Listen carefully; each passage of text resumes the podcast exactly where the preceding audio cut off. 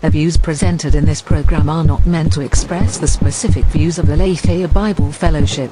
You are listening to the Vigilance Radio Network. You are listening to Truth Time with Pastor Monty. Just when I thought I was out, they pulled me back in. I do have a very particular set of skills. Skills I've acquired over a very long career. You want answers? You can't handle the truth. The problem is having the right worldview and acting upon it.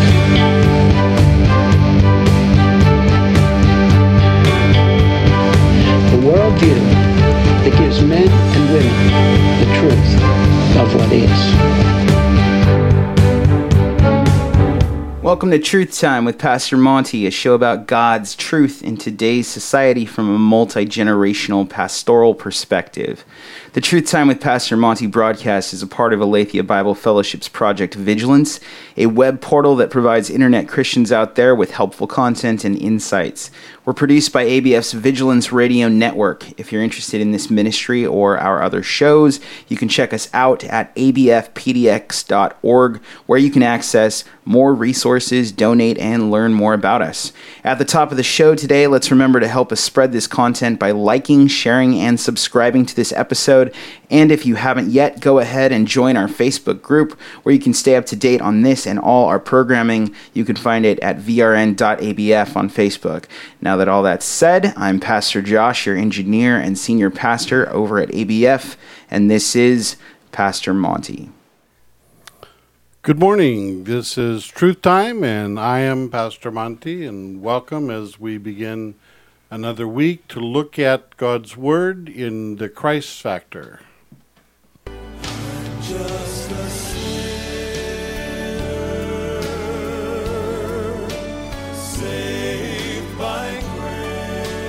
We have been alternating back and forth between the Old Testament and the New Testament. This week we are uh, in the New Testament in uh, First Thessalonians. Uh, we left off two weeks ago talking about uh, the importance of sanctification and of living a life that is sanctified. And the Apostle Paul brought us some specific examples of things that we were to be concerned about, uh, having to do with uh, specifically the examples in the first uh, couple verses of chapter four have to do with um, with uh, uh, sexual purity uh, and and how we conduct ourselves. And so that's kind of where we left off as we were looking at uh, First Thessalonians, and now we pick back up with instructions uh, from the Apostle Paul to the church at Thessalonica. So here he moves on in his conversation, and he talks about understanding brotherly love. He says in verse nine, uh, "For uh, now." about brotherly love, we do not need to write you, for you yourselves have been taught by God to love each other.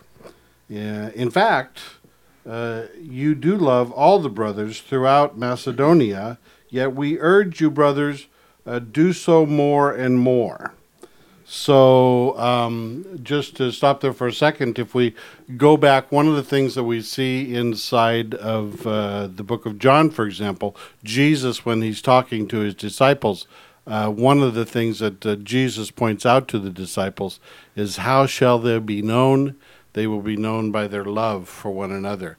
And so here the Apostle Paul is reiterating that, that that is one characteristic that is present in the church at Thessalonica, and he wants them to continue in that. Uh, I dare say, uh, improve upon that uh, as they deal with the churches throughout Macedonia. Now he switches topic again, and uh, he talks about the fact that they are to live a quiet life. He said, Make it your ambition, starting in verse 11, make it your ambition to lead a quiet life to mind your own business and to work with your hands just as we have told you, so that your daily life may win the respect of outsiders and so that you will not be dependent on anybody. So, this is probably one of my favorite passages from the from the standpoint that uh, we are told basically to uh, live a quiet life, do the things that we need to do, work hard, mind our own business, don't be involving ourselves in other people's business, um, so that we are a witness to those that observe our lives, and so that Christ might be praised in that process. And this is uh, an ambition that I believe that all believers should have is learn how to live in such a way that Christ be glorified. Even as you interact within the church, um, be responsible for your work inside the church, but uh, you don't need to be a busybody sticking your nose into everybody others everybody else's business. That's at least my take on it. You uh, want to add anything, Josh? Yeah, I think you. Yes, I think that that's definitely um, one piece of that puzzle. Okay. I think that people have a tendency to use that passage. Oh, oh let me post that. What's the exact verse again? 11, 11 and 12, I think. Of uh, chapter. Chapter 3. 3, okay. Of uh, First Thessalonians. Um, but uh, yeah, while I'm pulling that up, um, I think that people have a tendency to use that passage to preclude themselves from receiving admonishment. Um, they so Oh, what do I- interesting, so, interesting. So what? So what I mean by admonishment is receiving um, biblical counsel um, about the things in their life that need um, work, basically. Yeah. Uh, so I think that people have a tendency to use that uh, to keep themselves from receiving biblical admonishment. Um, I think people have a tendency to use that to keep themselves away from the body. Um, I think that that passage does more harm than good in American culture, if that makes sense. Because in Uh, America, we we like okay. to be, uh, you know, we like to be separate from everybody, and I think that passage kind of extols that virtue. What do you think about that? Well, that's an interesting take on it. I um, first of all, uh, as we interact in the body of Christ, we are to be involved in the body of Christ and living that Christ might be glorified. So, if we've got areas that are uh, counterproductive to that or contradicting It's that, chapter four, by the way. I'm sorry, chapter four. Did I say three? I apo- Yeah, no, no, no, it's apologize. fine. Just letting listeners know if you're trying to read along, I'll post it. Yeah, I apologize. Chapter four.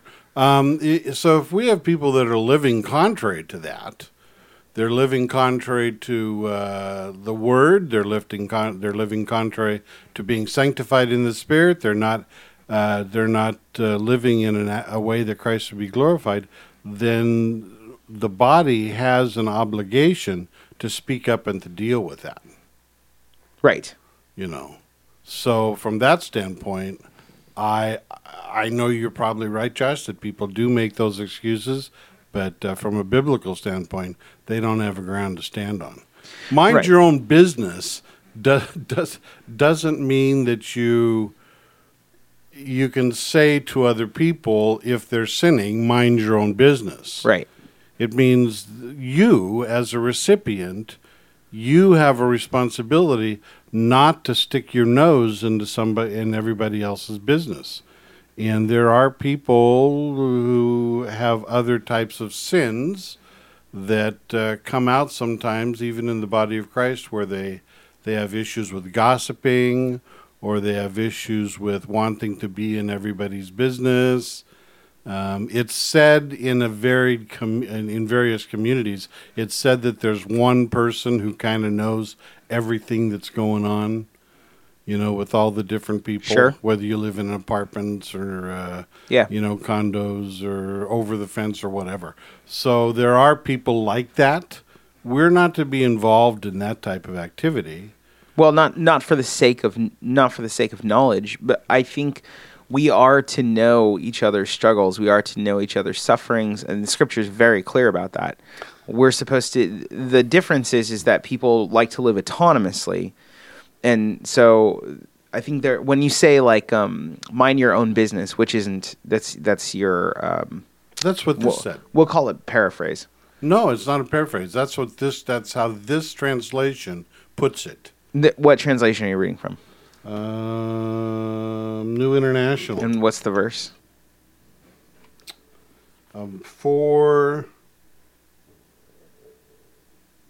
So it's uh let's see 10 It's four eleven. ambition. I'm looking specifically. Oh, so it does. 4:11. You should mind your own business and work with your hands. There it is. Let me post the actual verse for you. Mind your own business and work with your hands, just as you are told. Yeah. Um. So you so think somehow that's my that's not my opinion. That is what Scripture says. no, I, I do. I still think it's your opinion. Um. no, I I don't think. Here's I think That's it's fine. I think it's your opinion because what it brings into it is is a concept of ownership in regard to um, self, basically. When we're talking about minding your own business here, what we're talking about is clearly like, you know, your your you as a part of the body, right? Okay. Like that doesn't preclude other people. So, for instance, if somebody's hungry in the body, is it minding is are you supposed to mind your own business to like are you not supposed to help that person? Because that's not if- minding your own if- business. No, if you can see a need, then Right. you're, supposed to address the need. because that is your own business, right? Because the body is the body. yes, that's correct. Okay, Because so- you're a part of the body. Right, right, right. So it is your business. So that's the point I'm making. Like when it's saying mind your own business, I don't think it's precluding. I I think you have to be very very careful about precluding. Uh, uh, hmm, about creating the idea of autonomy within the body. I don't think own, like your own. I don't think that that statement uh, equals autonomy, and I think that a lot of people tend to tend to take it that way. Um, I suppose that there are people out there who do tend to take it that way. As a, is, I think it's an American culture thing. Um, could be, could be. Um, I, my take on it is that we have, we have more of a problem with people sticking their nose in other people's business for the wrong reasons than we do with people minding their own business. You think so? Oh yeah, I think it's I think it's kind of equal. I think it's kind of equal. Yeah, yeah, you think? yeah. Well, I It's think- on par. You think? Yeah, Oh well, I think we just don't have what we don't have is enough people doing what they're supposed to, Okay. right? But I think with um, like social media, essentially, Oh yeah. that Oh, has yeah. risen. I think the the concept of um, like a voyeuristic attention to Yeah. detail Yeah. is something that has risen quite a bit. But I think you've got more people who want to an- who want to operate within Christianity in a clandestine way. you know, Closet Christians. Yeah. well, no, no, not closet Christians, closet closet um, humanists. You know, Oh, so they're. Christians, Okay. but they but they're really all about themselves, and so they're operating autonomously within the within the umbrella of Christianity. And so the you know they use this verse, and so we, when you have a Christian out there who says. Um, so when you admonish them in any way, you know, an admonition doesn't need to be, I'm going to sit down with you and we're going to counsel together. It can be something as simple as, Hey, I missed you in church. Right? That's an admonishment. When you say something like that and somebody says, that's not your business. That is a person, that's a, that's a, uh, that's a Christian that's a person who's operating in a clandestine way about their own autonomy. wow. How dare you make a, an assumption about me not being in church? Or how dare you make an assumption about my finances? Or how dare you speak into how I parent and so on and so forth, right? That's them on a clandestine way, like Black Ops style, like being covert about the fact that they view themselves as autonomous rather than as a part of the whole body. And so I think that this is one of those scriptures that would do well to constantly be paired with uh, kind of like James and Romans. You know what I mean? Yeah, a little bit, and, I'm not sure that I, I I'm not sure that I disagree with you. I can't think of you know. Yes, I there are people out there like that, but I'm taking into consideration the fact that that you know we have gone we have gone uh, this far looking at scripture. We we spent quite a bit of time developing an understanding of what it means to be a disciple of Christ. So right up front, the first thing about being a disciple of Christ is that in in that process you died to self. And so you should not be living in such a way that you glorify self or or extend, you know, self forward. So I, with that, I would not. So I guess people who do what you're describing, Josh, are people that maybe who have not died to self. Well, that's the majority of Christianity, right? Or, Or- they're in the process, right? Well, well the, the, they, you're in the process of recognizing that you've died. So I, I think you're I think that you're speaking from a paper perspective, right? Like on paper, this is this is sort of the truth of it, right? But from a pastoral perspective, as I know that you know, the majority of our job, the majority of our calling is dealing with Christians who want to continue to operate in a clandestine way, right? They Yeah. are they have not repented fully or given fully a certain aspect of their Christianity over and they're trying to be autonomous. That's Well- the that's the first lie right there. Okay, well, that's interesting. I mean, I never thought about it from that standpoint. I mean, I operate from, first of all, what does Scripture tell us?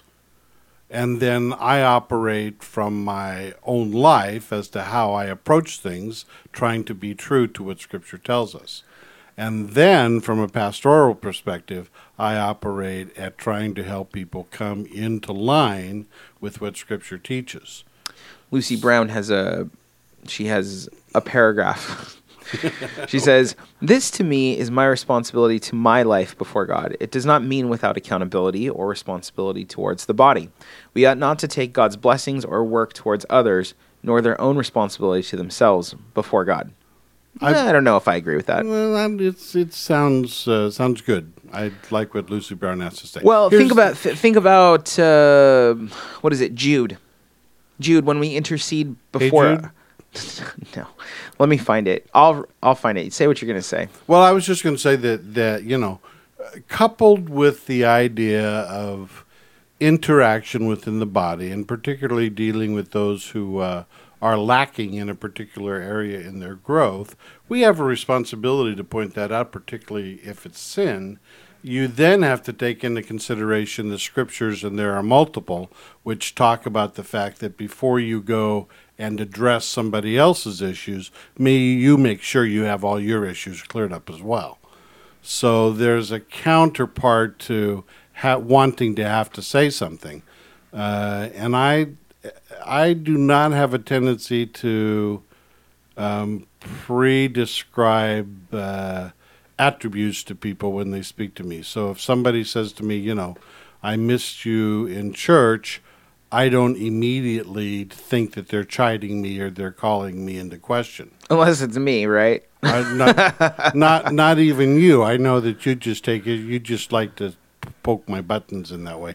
But, but uh, we've already discussed that. The real issue that I look at is, you know, I'm liable to say to that person, well, you know, I'm sorry that you missed me, or thank you, or I missed you too. Okay. You. Um, I cannot imagine a world where you've said to somebody, "I missed you too."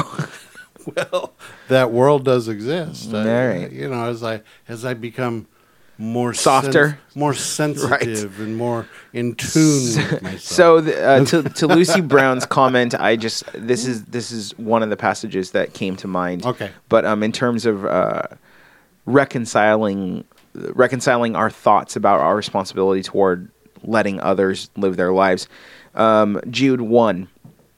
Uh, Jude 1, 17 and on. But dear friends, remember what the apostles of our Lord Jesus Christ foretold. They said to you, In the last times there will be scoffers who follow their own ungodly desires. These are people who divide you, who follow mere natural instincts, and do, who do not have the Spirit. But you, dear friends, by building yourselves up in your most holy faith and praying in the Holy Spirit, keep yourselves in God's love as you wait for the mercy of our Lord Jesus Christ to bring you to eternal life. Be merciful to those who doubt. Save others by snatching them from the fire. To others show mercy mixed with fear, hating even the clothing stained by corrupted flesh. So here's one example of a passage where the world is going to be in a bad place with people following their own ungodly desires, and that leads to death, and our responsibility is to snatch them from that fire. Sure, got no problem with that. There is a balance or, or an equilibrium that has to be maintained here. But what the Apostle Paul is saying, particularly here in Thessalonians, is that as a believer, my responsibility is to live a quiet life, and to work hard Yeah. and to do the things that I need to and to and to mind my own business as it relates to my own business. Yeah. And if I do those things and then we couple it with the the balance that is maintained with do I need to talk to somebody? How do I how you know the introspection that takes place before I observe something and I feel compelled by the spirit to talk to somebody. Those types of things play into that because we are living a part of we are living uh, within a living body of Jesus Christ. Yeah. And self is to be dead, and we are to be living so that Christ will be glorified. But that's the admonition. Yeah. It's part of an admonition that we need to be uh, introspective about how it is that we approach others. We also need to be sure that we're doing our that we're being responsible ourselves. So those it says here, you know, work with your hands. Work, you know, work, do work. Don't expect others to take care of you. I think that uh, one of the things that really stuck with me through my childhood that you said, that you taught me or packaged or whatever, um, is h- handle what you can handle. Yeah, You know, like don't worry about what other people are doing. Handle what you can handle. That's what you can get a hold of, right? And if you do that, then everything is cool. And I think if you can if there is somebody that you can have an effect on by speaking to them about something that you know in their life, you know, you could make better, you're being kind to them, mm-hmm. then deal with that. But if you can't, like, don't waste your time trying to change other people's minds because that's not between you and them. Do do other things, pray for them, Sure. be a good example, you Sure. know. But yeah, and like you said, like work, like do the work. I think that's that's the Cain and Abel story. You know, God says to to Cain, "Why are you so forlorn?" Mm-hmm. If you just did what you're supposed to, then you wouldn't feel this way. right, no problem. But instead, he decides to kill his brother. wow. yeah, Which, no, that's I- true too, right? No, that is true. We That lash out against our brothers instead of you know Yeah, doing the true. work. And and uh, I, it's very difficult. I understand it's difficult. You know, when when uh, when uh, you guys were growing up, it was not uncommon for us to hear make co- people make comments about various things about how we did things. You know, they uh, and your mother and I always, you know, came back to this passage and to other passages that admonish us to that we are responsible for before God for how we do things, and there will be a judgment Right. that is there. Right. And you know, the only the the only thing that I would say uh, is that if you if you were an individual who were going to comment on how I did things, you had better have your closet clean. See, I don't I don't mind that personally. You can for me, like comment all you want to. I don't expect you to be perfect. I try to look for the wisdom. I'm open to the idea that maybe you are, you know, Balaam. I lead. You know, like a false prophet that Yeah. God's using to speak to me through. Yeah, I mean, I, I Just got to be in line with scripture. Line it up with scripture. I don't care if your closet's clean, but you better be in line with scripture. well, I agree with better be in line with Scripture, and most of the time these people aren't. That's I- true. and That's why their closets aren't clean. And I prefer they just, you know, my preferences, my human personal preference is that they shut up and leave me alone. yeah, not me. You know, because you start you start commenting on how I raised my kids. I'm gonna say maybe you better take a look at how you're doing your thing, or you comment on my finances. None of your business.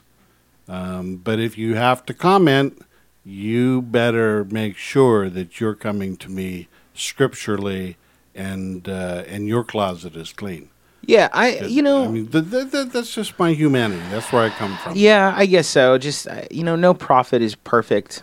Certainly not. You know, no like it's it's the message that matters. So it's where it's whether it lines up with scripture and you know, Well, that's the reason why when I was pastoring, which is not right, but when I was pastoring, um, people would come to my wife Right. and want to talk to her about things that they were annoyed with me about. Yeah, that's ridiculous. And you know, I mean, how many times? And then she would complain to me about you know, um, because they shouldn't be coming to her. And I got so Well, they shouldn't be coming to her in lieu of you. well. They learned they she learned That's called gossip. yeah yeah she she learned how to you know tell them you need to talk to Pastor Monty about that Yeah. Because uh, and you know most of them are wimps and wouldn't come do it. So, for those of you who are listening out there, if you have an issue with myself or my father or any other, or you know, your pastor, go talk to them directly. Yeah. Don't talk to their wives. That's an undue burden. Or, God forbid, you talk to their children. Yeah, don't do that. That's not cool. Yeah, don't do that. Like as a pastor's child, because I've had many people say things about my father as a pastor. uh, that's not okay. No, and my advice to you is if you have an inkling to come and talk to the pastor, by all means do so. But you had better had taken the biblical steps necessary to make that type of a confrontation. Well, I think the other thing is you should be discerning about what hill you want to die on. Yeah. That's that's you know that's that's the other thing, right? Like I I'm all for the concept of admonishment. I think it's really important. I think we need to counsel each other in that way, but there are th- certain things that aren't necessary to Right. counsel each other about. Yeah, You yeah. know that are, that that really are not prescriptive. They're descriptive issues. right? right. And God doesn't really care whether, you know, you have peanut butter and jelly or whether you just have peanut butter. Right. You know, unless God has made that clear, like seriously, let that person make their choice. Well, particularly when it comes to how you operate within your family unit. So, when you're a husband and wife and you have children involved and you have set up a mechanism within your family unit, you know, can it be improved on? Sure. Do you do things the same as everybody else? Not likely. Um, that's not necessarily a biblical issue unless you're doing things that you know are uh, contrary to your witness to Christ. But how you raise your children, the the, the methodology you use, that's that's uh, you know that's it There's a large there's differences. There's a large uh yeah, it's not monolithic or unilateral. There is a large breadth of space in Yeah. which you can raise your children in a biblical way. Yeah, now you could you can if somebody see if somebody comes to me and says I'm having issues and I don't know how to deal with it, then that opens up the opportunity for me to share with them. But Yep. to go out and say I've noticed this or that and it doesn't involve me, that's like that's not your business, dude. I think it's fine to say I've noticed this or that because I care about you. I thought I'd share it with you, but then leave it there. You know, like I think that that's fine. What always gets me is when somebody recognizes somebody recognizes that your position is one that you they recognize that your positions are different from each other, right? Mm-hmm. And so they say to you like like if y- if you sorry, they want you to have the freedom, right? Um, and they want to have the freedom to have another position, but then they're mad that you take uh, such a strong stance in your freedom Yeah. right? Yeah, yeah. See, there are things I think that you have the freedom to do things, and, and I think you have the freedom to disagree with me about something. But basically, if you're taking that position, what you're telling me is that I shouldn't be choosing my position out of full conviction. Right? Right, right. Like, yeah, I'm walking in freedom and you're walking in freedom, and I get that you get to walk in freedom and I get to walk in freedom and we can walk alongside each other, but I absolutely think you're wrong. Of course, I think you're wrong. I am fully convinced that what I'm doing is the way in which you should do it. I just know that I can't make that judgment. So, for me in my house, this is the way that we're going to walk, and I'm not going to judge you for that. But do I think that you should walk the way I walk? Of course, I do. Well, uh, and and what That's ridiculous. and that's Like, very difficult. yeah, of course. that's difficult because that that type of a uh, an attitude or a mechanism um, sets you up for problems uh, down the road because then you get this superiority complex, and I mean it's a very difficult balance what you're describing. Well, But people have- do exactly what you're saying. Well, I I extol it. I have no problem with I have no problem with saying I am fully convinced in my own mind that what I'm doing is correct. well, or you wouldn't be doing it. Exactly. And that's my problem. I have a problem with people saying, How can you say that I have the freedom to do something, but you think that you're correct? The two are not mutually exclusive to each other. And what I would say is, if you don't think that what you're doing is fully correct, but you think that you have the freedom to do it, then what are you doing? Yeah. That means Yeah. that your position you don't you know you you don't believe in. Like look, I like DC DC Comics more than I like Marvel Comics and that's why I celebrate it more. Do I think that that's correct? Yeah, absolutely. Do I think that I have the freedom to disagree with it? Uh, that you have the freedom to disagree with me? Yeah, cuz I don't think God cares Yeah, he doesn't. right? I don't think God cares, so it's not a moral judgment. right. That being said, do I think you're wrong? Yeah. And the two things can exist at the same time. I can think that you're making a wrong decision. So is it worth it for me to give you is it worth it for me to treat you like you're sinning when you turn left instead of right? But but I know that you're going to end up in the same place eventually? No, it's not. Yeah, your your your issue then is um, to not make that uh, disagreement on on a path that you're going to take um, be what it's not. Right, Which don't- exactly. Don't, say it's a sin just because you view things differently. Right. It shouldn't you shouldn't make it be what it's not. Yeah. But you should also allow it to be what it is. Sure. Which is to say, I fully disagree with you. Yeah. The only thing that, yeah, and and that's a great uh, discussion. The the only thing that that I would throw in there is that um, normally we're going to be proven right, or we're going to be we're going to be proven uh, correct or not uh, sometime in the future on most things. Right. Yeah. So when you come, so there's, let me just share with you that uh, as a prophet, that, that when you, down the road, when you have issues in that area that we were disagreeing in, um, and you find out that I'm correct, don't feel bad. Come to me and recognize, yes, I guess you were correct, and I will gladly come alongside you and help you. Well, as you know, as one with with a prophetic gift, you know, talking to one with a, a gift of mercy, like a softer gift or something like that. Right, right. What I would say to that is, don't expect me to not fully be convinced Oh, yeah, of yeah, my yeah. position. Yeah. And I won't expect you to not fully be convinced of your position. Like, we can do that, people. And I think we're so politically correct. We're so social justice minded. We're so bent on this idea of not imposing the super ego upon the id that we uh, we want people to to affirm our position why, and agree with it Right. it's like Yeah. we don't need that to you don't need that like i don't need to affirm your position in order to agree with you i can i can disagree with you or i can agree with you that you have the right to have the position and i can disagree with your position. Yeah. so i can affirm your value and i can disagree with you. Yes, this yes. is you know it's like something that's lost in our society. And it's like if i disagree with you i hate you or something. It's well, not and, true. And, and normally, what happens then is that people that are strong in their conviction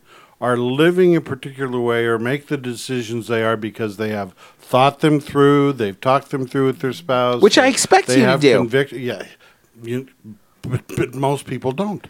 I'm saying And- if you disagree with me, I, I hope that you disagree with me because you're fully convinced. And the reason why many people get uh, uh, upset and intimidated is because they haven't taken those steps. yeah. So you know, I I would just say that the basis of this scripture I think is important.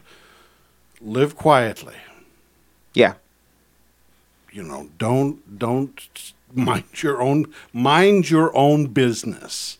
Which the primary the primary business that you should be minding is the operation of the body of Christ That's- that's toward correct. being tender to each other and wholehearted toward God. And your yes, your relationship with the Lord, your relationship with the body, those are part of minding your own business. And then work hard.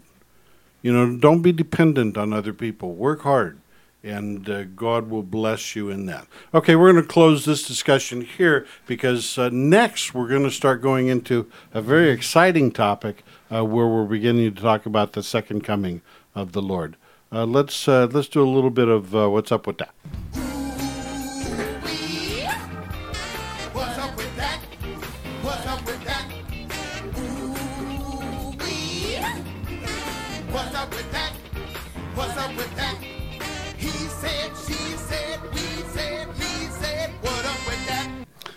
Well, you know, every once in a while I try to find something that uh, will encourage uh, those of you that need to find uh, some extra money and want to find uh, some unique jobs. Sure. Um, you know, uh, over in Britain, there's a website uh, for a British uh, uh, British scrapping company that is making a challenge that they will pay six hundred and thirty-six dollars for somebody who is willing. They're taking applications for somebody who is willing to watch twenty-four James Bond movies in twenty-four days. Our producer Jasmine would love to do this.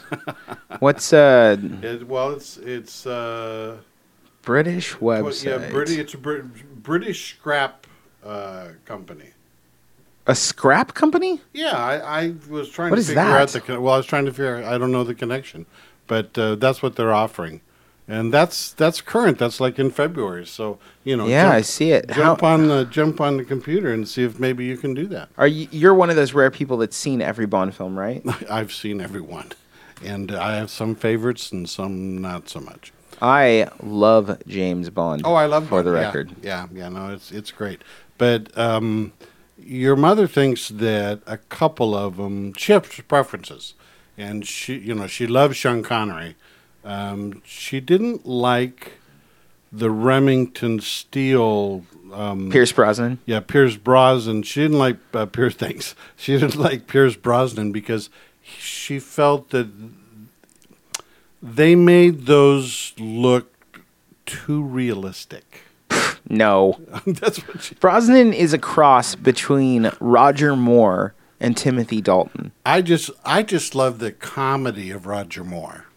Yeah, I know you do. Yeah, he just, he's just got some great things in there. You know. Yeah. Yeah, Yeah, well that's okay, that's so- yeah. The um uh what was I going to say about that? Oh yeah. Um we should no, maybe we shouldn't. I was going to say we You're should gonna- do a poll to see who the best James Bond is. Like the best James Bond, yeah. yeah. John Parker weighs in and says Pierce Brosnan is Bond. LOL. oh, there you go. Um, yeah. Okay. So, so I, I'm one of those rare people who not only has seen all the James Bond films, but has read several of the books. Oh, all really? Of, all of the original books. Wow. And what I'll tell you is that Daniel Craig is the closest thing to the, to Ian Fleming's James Bond. see, and I don't like Daniel Craig. Well, he's only got one more movie, so you're in luck. Yeah, Okay. So keeping in line with that and the idea that Q and and uh, what have you existed in Bond's world. yes. Um, hey, there's a there's a jet powered suit in Dubai. Okay. So you know the one of those flight suits. Yeah. You know, a wingsuit. Yeah. There's a jet powered wingsuit in Dubai uh, where they have actually, uh, it was a three minute flight. The guy took off from the ground, Uh huh. so he didn't jump off of something, but he took off from the ground. Right, like Falcon in the Avengers. Yeah, yeah. He took off from the ground and uh, he reached the speeds of uh, 150 miles an hour and reached an altitude of 6,000 feet. Where was his funeral? And well, what they did was. so then, instead of floating back to, instead of you know coming back to the ground, they parachuted him? Jet, he, they yeah. That's They- a cop out. Come opened- on. They opened the parachute at five thousand feet. Wow. So he ejected his rocket suit and then like just or no, he just got they, it He- stopped they- it and then just stopped it and and and parachuted. He could have glided the rest of the way down. Do you remember the movie The Rocketeer? Yeah, yeah. So The Rocketeer was a Disney movie directed by Joe Johnston back in like the uh like 80s. Yeah. Maybe maybe like early 90s, like 90. Yeah. And uh it didn't really take off. that being said, um, power. yeah, yeah. It didn't really. It didn't really uh, do what it was supposed to. But that being said, it's kind of gained cult classic static status. But uh, Disney just announced that they're remaking it, or they're relaunching. They're, Oh, they're relaunching the Rocketeer. Yeah, interesting. With uh, uh, supposedly it's a continuation, but that just reminds me of the Rocketeer because that's like what the Rocketeer was. Well, they said their next step is to try to make it so that uh, the, he could land You think? without parachuting, and and that's where the what's up with that comes in is yeah, opening a parachute at five thousand feet. Come on, Yeah. just you know drop it. So I'm not sure how they would do that. You, you know they uh, they did do uh, you know the jetpacks like the Bond jetpack. Yeah. The, there's a guy that actually flew across the English Channel wearing one of those. Really? Yeah. Okay. Yeah, so I mean they've improved because those were only lasted for like you know maybe two or three minutes. If you really want to, if you want to see that, I think you'll see it in Thunderball. yeah, For the record, James Right. Bond's Thunderball. right where he I think it's drops down into fourth. the I think it's the fourth movie. where he drops down into the thing of tears or whatever it is. Yeah, Yeah. yeah, cool. Okay, one last thing here, um, and this may strike a lot of people. Uh, have y'all heard that Judge Judy is uh, retiring? Thank the Lord. Maybe you haven't heard the backstory. Oh boy. Here's the backstory.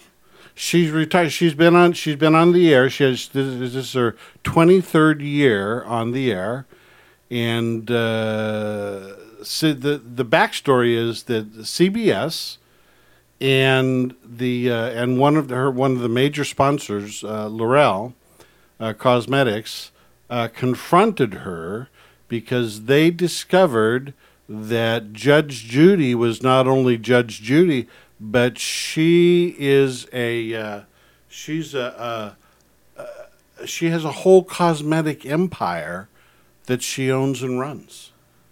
That's not connected to her name. That's not connected to Hopefully. her name. No, no, it's it's uh, it's it's alluring or something. The alluring skincare. Or skin oh, cream. so they figured. so that, they said they said to her, "Listen, you cannot be behind an empire that is uh, running contrary to one of our sponsors.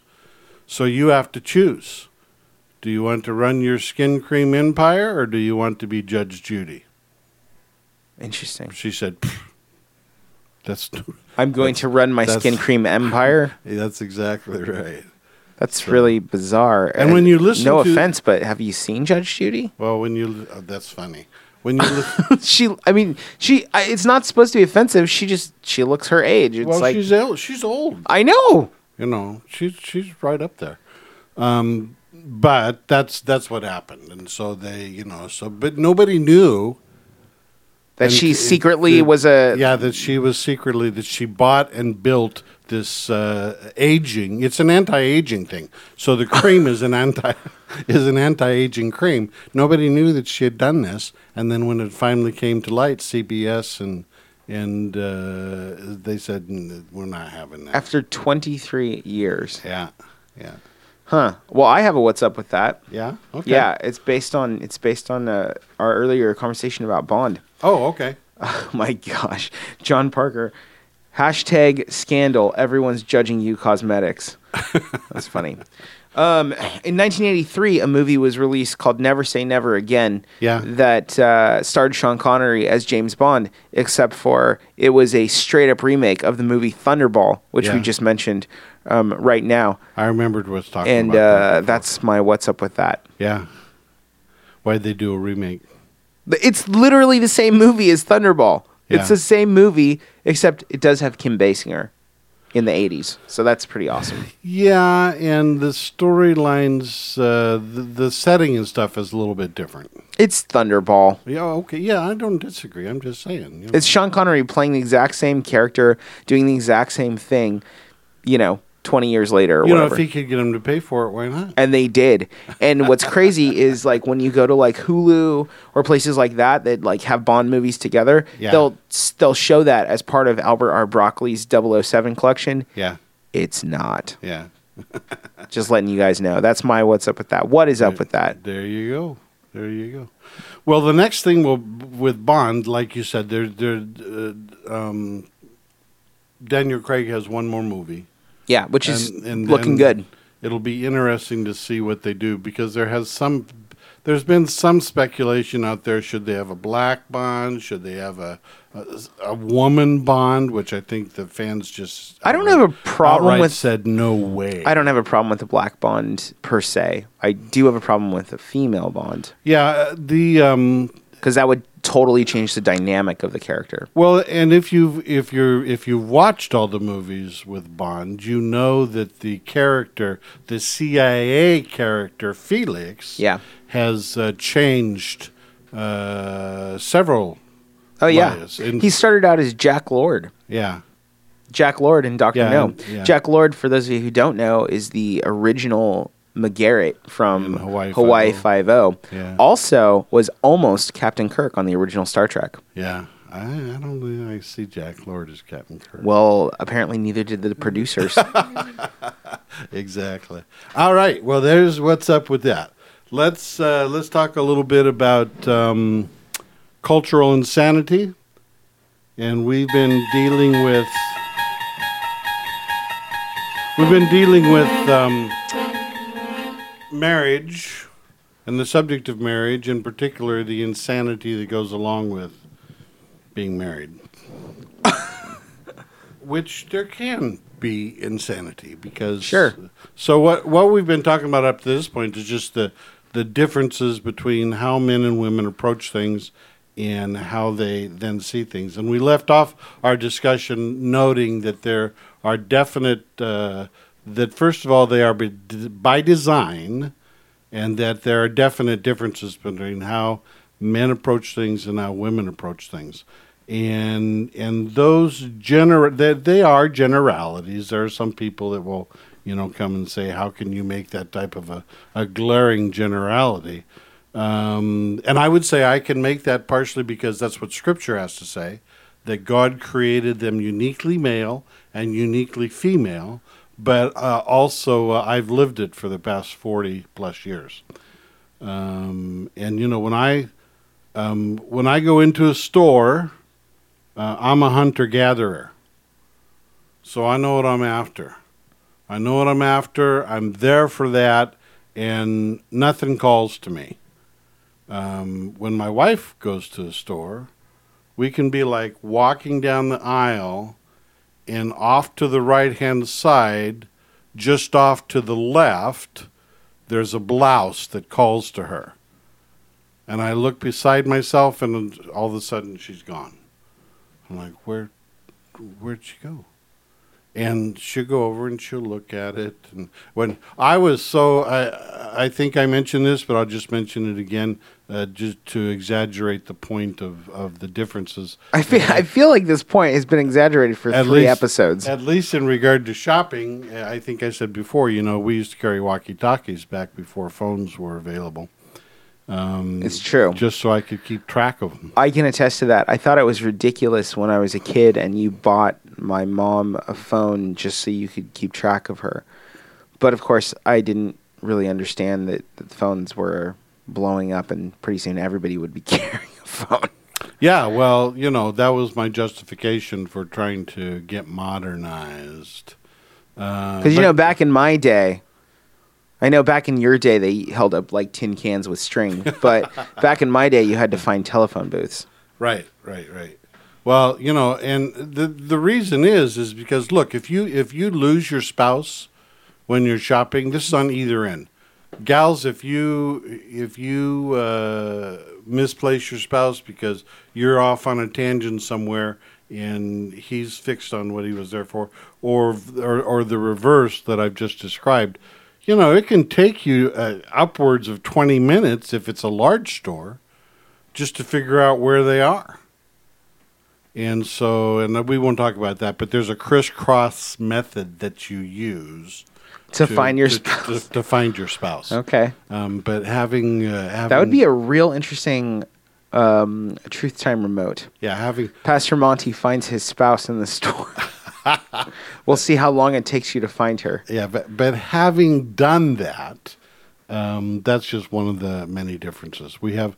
We have if if uh, if I say that I like something, my wife will go, "Mm, "No, I don't like that."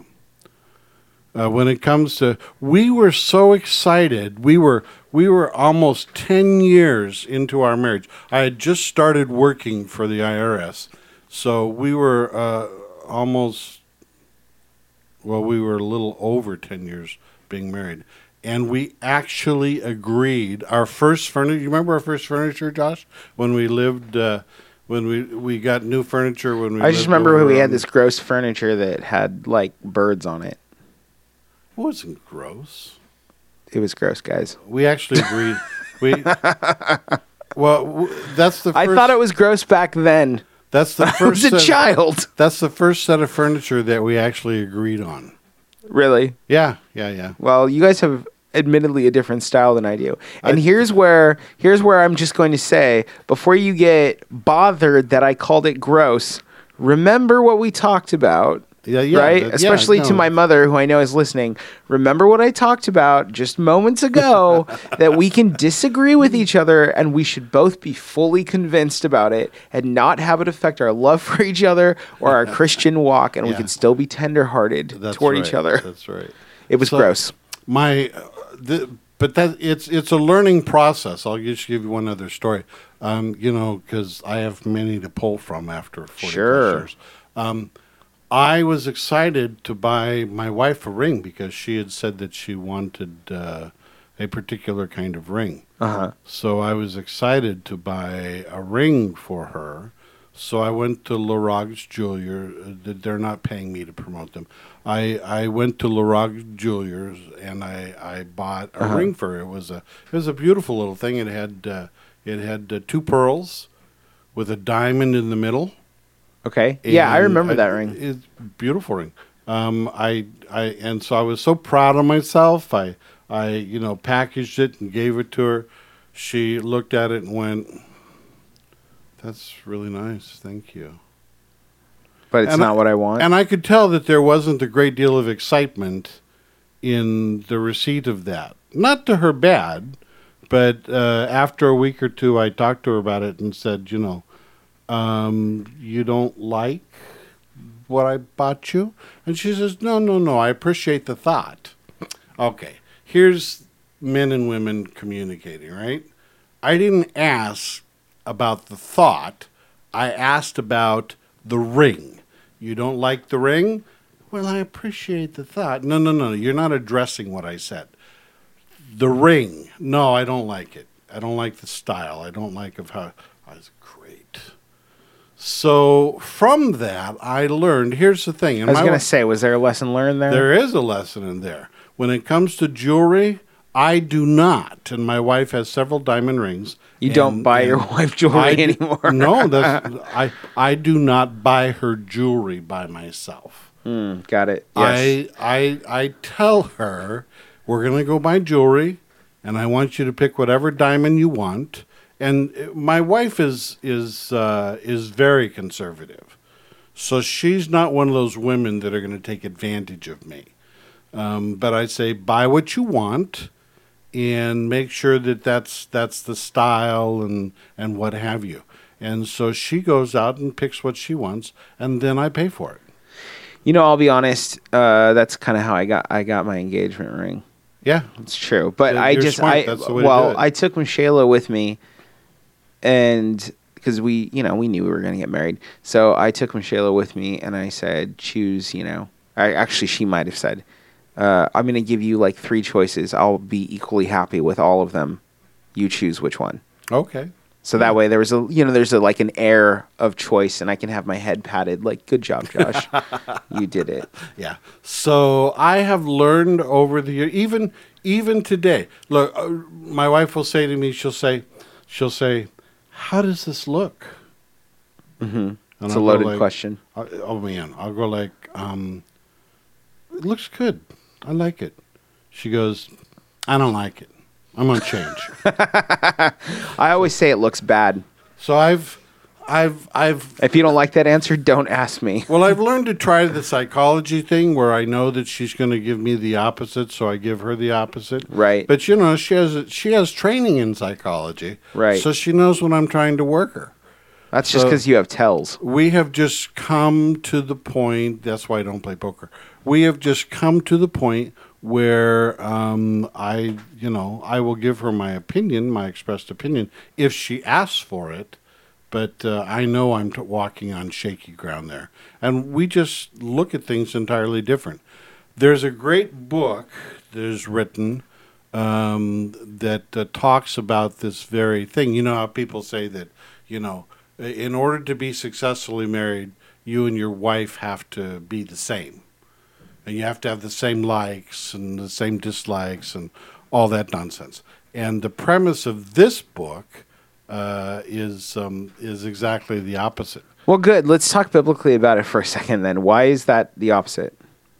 Well, because the the the concept behind the concept behind um, having a partner that is different than you in regard to how they view things and their likes and dislikes is that remember from a scriptural standpoint your spouse is to be uh, a helpmeet so that means in the areas where you have strengths um, your your your wife is going to compliment you, and you you she may have uh, difficulty in those areas. In the areas where you have weaknesses, she will have strengths, and the two of you will be able to work through and to complement each other as you become one unit. Right. So that your strengths become strengths, your weaknesses become weaknesses for each other, and the two of you rounded out complement each other. And so your marriage becomes strong because of that. Where if you both have the same strengths and the same weaknesses, Then you become lopsided. yeah, you do. You become lopsided. Yeah, and and you agreed. want you want to be a whole person, and so that's the reason why, uh, if you're looking for uh, a spouse, um, you need to pray for that person who understands who understands themselves and who understands um, that God has for them uh, somebody who will match and help them develop where their weaknesses are and tone down their strengths. And and uh, because uh, sometimes, at least I know in my case and in your case too, Josh, that uh, some- Okay, we go. sometimes well, sometimes our strengths overpower people. Yes, this is true. And so learning how to balance that so people are not overpowered, that's something that I learned from see I'm I'm uh, you know, I'm uh, um, a choleric. If you study temperaments, I'm a choleric. If you like the A type, I'm an A type personality. If you, you know, I'm a prophet according to Scripture. My spiritual gift is prophecy, so I'm direct and right on and forceful and all those things. My wife is melancholy. She's laid back and she, you know, uh, is reserved in giving her her take on things, and she's more calm about those types of things. That balances me yeah. and I need that. And we're meant to be we're meant to be um, made better by our spouses. yeah, yeah. So that's why um, I would encourage you know you if you're if you're looking to go that route, uh, you know, you, that's the way you need to pray. You need to pray that God will bring you that person that will help to be able to fulfill and balance you because that's God's design. Okay, so we're gonna. Um, we've only got what another minute or so, so probably a good idea unless you want to add anything else uh, to end our discussion uh, there, uh, and we'll pick up uh, in the Old Testament uh, next week when we get together. Uh, Lucy Brown just wanted to say that you should let love, specifically agape or unconditional love, permeate the relationship. Oh, absolutely. What I'll say to that is there's this passage in scripture that says love covers a multitude of sins. and I think that that passage is best applied here, Mm-hmm. um, where again, there's there's you know there's there's hills worth dying on, and there's hills that aren't worth dying on. Yeah, choose your battles. and yeah, then you should choose. You should choose love, y'all. No, um, no, but in the areas where you strongly disagree with somebody, um, you know, where it's hard to get along with them, that's where. But but you know that you know that you value their place in your life Yeah. You know, so they're not sinning, but they are fully convinced. You know that they're not sinning, but you know that you disagree with them. You should value their place how much more with your spouse, but you should value their place in your life and how that makes you better, right?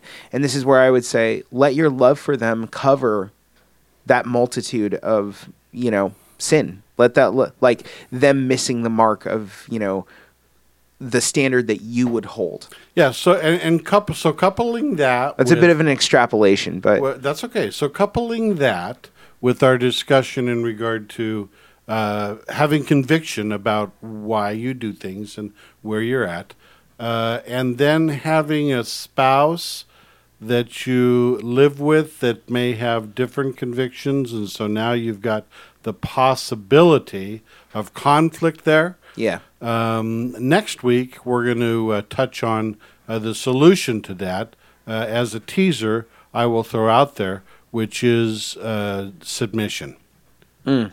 and we'll talk about that. Okay. Um, well, we're going to go ahead and close out the show. So, if you are someone who's seeking answers or you want to know more about your faith, if you're new to Jesus Christ or the Bible, we want to help you. So, check out the help tab at abfpdx.org. Remember that we're always open to questions. Pastor Monty is ready and waiting to deliver some sage advice and insights, so don't be shy. The Truth Time with Pastor Monty podcast is a resource of Aletheia Bible Fellowship of Portland, Oregon, and it's a webcast on the Vigilance Radio Network, a resource developed by Project Vigilance, ABS web portal that provides helpful and interesting online resources for the church local and at large. If you want to be a part of the VRN um, and what we're doing here, you can join Vigilance Radio Network's Facebook page to get access to all of our shows, including Culture Insanity, um, The Upper Story, our weekly sermons. If you've enjoyed Truth Time, consider supporting us. Right on the screen, you'll see where you can donate. Uh, although there's a period there, so it should just be it should just be dollar sign ABFPDX, no period. But anyway, um, you can uh, do that. You can head over to abfpdx.org itself and donate, or you can, you know, do Venmo, Cash App, whatever you want to. Even a dollar a month would be put to good use for the gospel. And if you're poor like us, that's cool. You can still partner with us by remembering to like, subscribe, and share this podcast, which you can always find on ABF's YouTube page, Instagram, and Facebook, and the VRN Facebook group. So take a second to visit the group page so that you can stay up to date whenever we share new content each week. And remember that that content is shared on Tuesdays at 11 a.m. We'll see you then. I'm Pastor Josh, your engineer and senior pastor over at ABF, and this has been Pastor Monty. The views presented in this program are not meant to express the specific views of the Aletheia Bible Fellowship. You are listening to the Vigilance Radio Network.